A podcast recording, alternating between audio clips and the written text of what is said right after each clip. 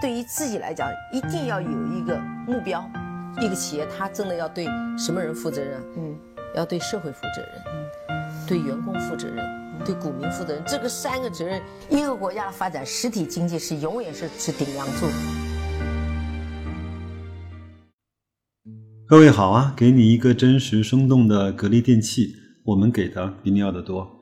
今天我想在节目中。就三位朋友提的问题呢，做一点点互动和我的一些小小的看法啊。我知道很多人呢都嫌我啰嗦，但是我觉得这种啰嗦呢，有时候还真的挺能够代表我的一些想法和能够代表一些现在整个的听友的一些啊共通性的问题啊。首先是这位 real ka 的这位朋友啊，他说一直有在听白老师你的节目，受益匪浅啊，谢谢啊。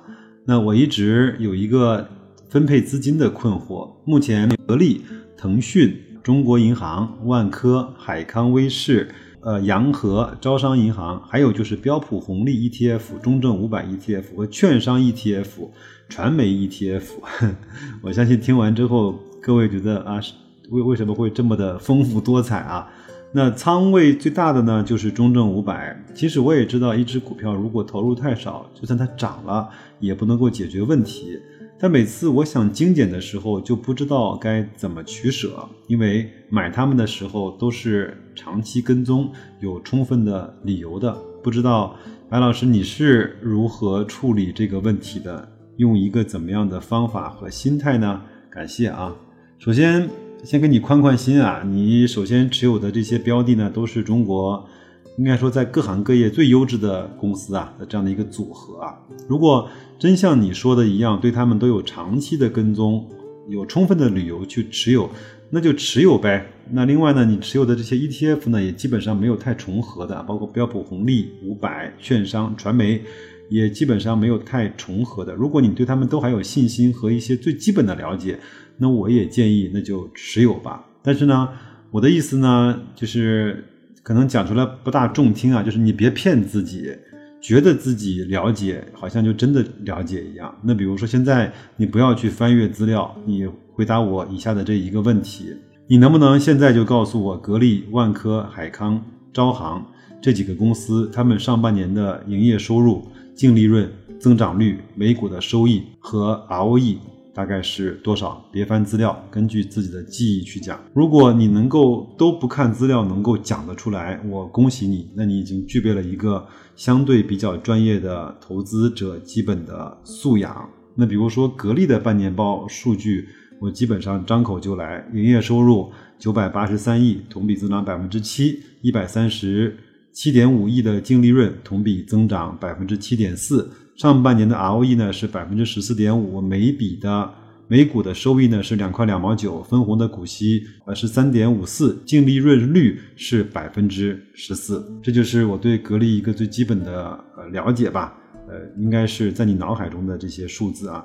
那我本人呢，首先没有这么多的股票，因为我的精力啊，我的时间呢，包括我的能力吧，不允许我对这么多公司进行长期细致的跟踪。呃，真正了解、敢去投资的格力这么一家公司，像其余的 ETF 啊、网格啊，包括一些定投啊，那都是根据一些知识来呃换算成啊投资中的一些实践。另外呢，我有一个喜欢去收集那些高股息的公司股票的这样的一个爱好啊，比如说像长江电力啊。还有像沪宁高速啊、粤高速 B 啊，包括像中国石化呀这种投资呢，更多的是采用这种类似于去买债券的方式来去买这些公司。有一个越来越深的去变化呢，就是时间越长啊，我自己呢会变得越来越保守，越来越胆小。但是呢，看懂了、能理解的这种，包括呃理解了它这种客观规律的公司啊，就应该去。呃，敢于下重手，要不然的话解决不了问题，对吧？这就是我对 Real K 这位朋友问题的一个基本的解答啊。再来看一看下位叫市场刘先生啊，他说现在来看股票呢，如果你想获得持续的年化百分之二十的收益呢，是相对比较困难的。但是呢。他看到目前很多基金啊的收益都超过了百分之三十以上了，有的是百分之四五十。所以为什么没有人去做基金呢？大家都愿意去投股票呢？我的回答是，当然股票上面也有很多股票呢是翻了一倍、两倍、三倍的啊，这个每个上面都会有这样的标的。另外，如果你看的是东方财富啊，包括天天基金啊，它都会给你推送的是涨得最好的基金。另外呢，下面一定有一行小字，淡淡浅浅的，叫历史业绩不代表未来的收益。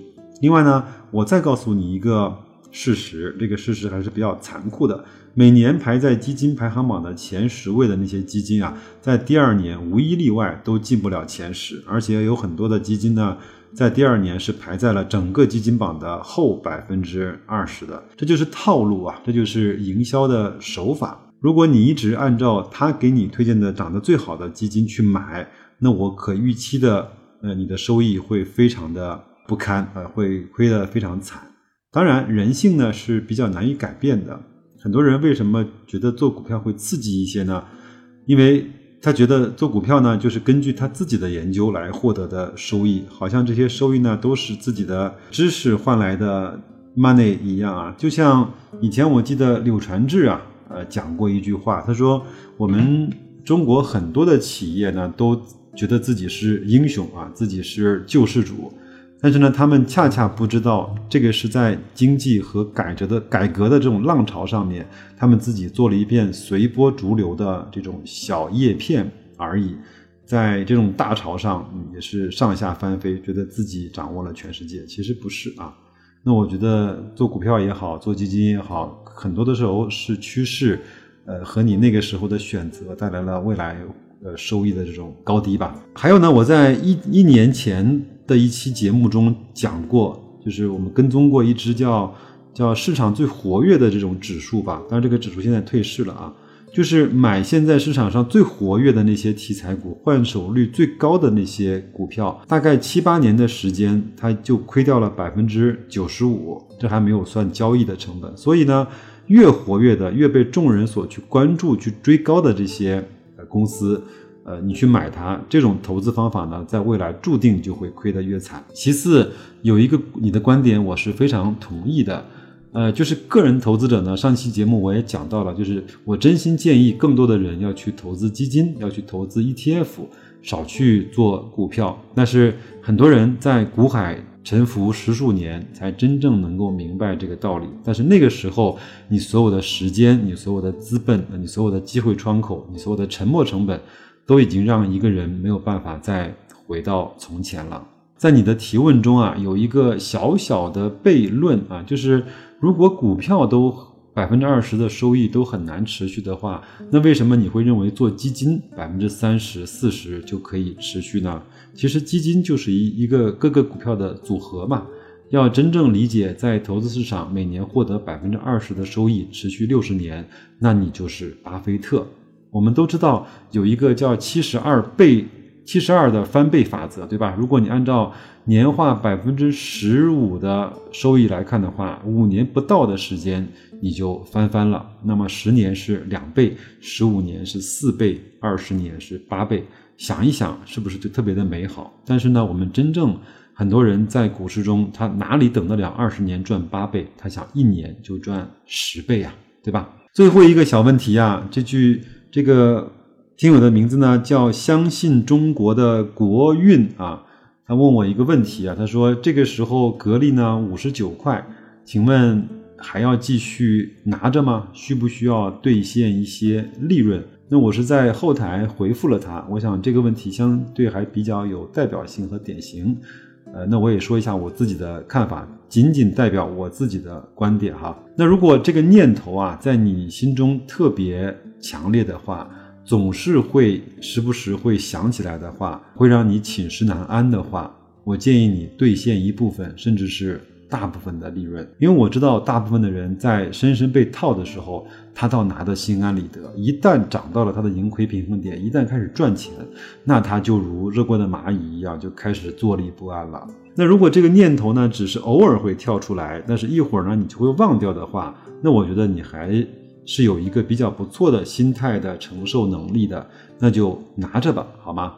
但是呢，我本人呢，我也会陷入一个怪圈啊，我已经很久啊，脑海里面没有蹦出来现在格力是多少钱，我赚了多少钱，我应该是不是要获利了结一部分了？因为是这样的，因为。我知道自己的人性的弱点呢是很难被克服的，那我就在我面前的黑板上啊写下了这么一段字啊，我说今年二零一九年格力的每股收益大概率应该是在四块八毛钱，那么二十倍的市盈率就对应的是九十六块的股价，二十五倍的 PE 就对应着一百二十块的股价，那无论是五十块、六十块、七十块的格力，离这些指标都还差得很远。另外呢，从二零一八年格力呢一共分红两块一来看，对应六十块的股价，也都是在三点二到三点三的股息率。如果它的股息率降到三以内的话，那它应该至少也在七十块以上的股价。那现在五十块、六十块离七十块还是有一定的距离的。那每每看到我自己在面前的黑板上这些呃白纸黑字的话，我就会告诉自己自己啊，这个念头可以有，但是它还是有时间。还是有空间的，好吧？那这就是我白老师的一些执念，供供你参考，仅仅供你参考，也别学我，有可能会伤的比较痛啊。那今天呢，我们就用。这短短的一些时间来去回答和分享对这三个问题我的理解，我不知道各位有没有一些共鸣？那你有一些什么样的问题和有一些什么样的感受？也欢迎你私信给我，在我节目的下方留言，我们充分的把这个节目做成一个各位能够互动啊，能够分享的一个平台，好吧？那就这样，祝各位投资愉快，再见。